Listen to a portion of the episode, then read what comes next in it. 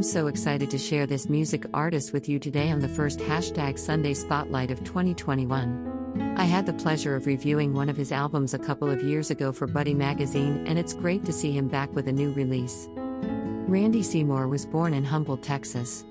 If you know Texas, you know that Humble is a tiny town in the far west Texas oil fields. By age 15, he was making his own records. By the time he graduated from high school, he was playing on WSM Grand Ole Opry in Nashville.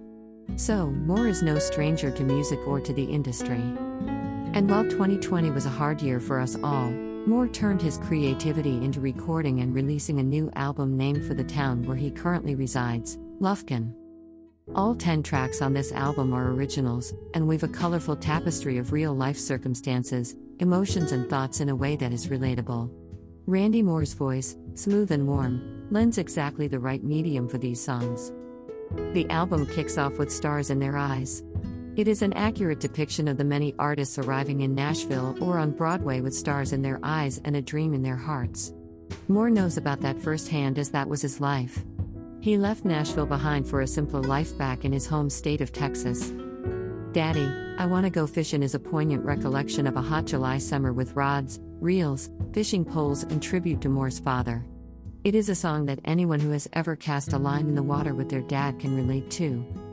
Even though the world moves at a fast pace, there are still places where things move a little slower, and He's Just a Cowboy sets that scene. My favorite from the album, Big in Texas, is a look at life's lessons. As a child, we see things through different eyes than we do as adults. Things just don't look as big as they did to us when we were children. Perspective changes?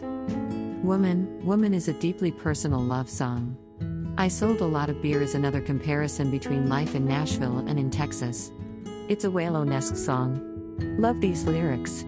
I sold a lot of beer in Nashville and never saved a dime. I'll sell a lot of beer in Texas and I'll have a better time.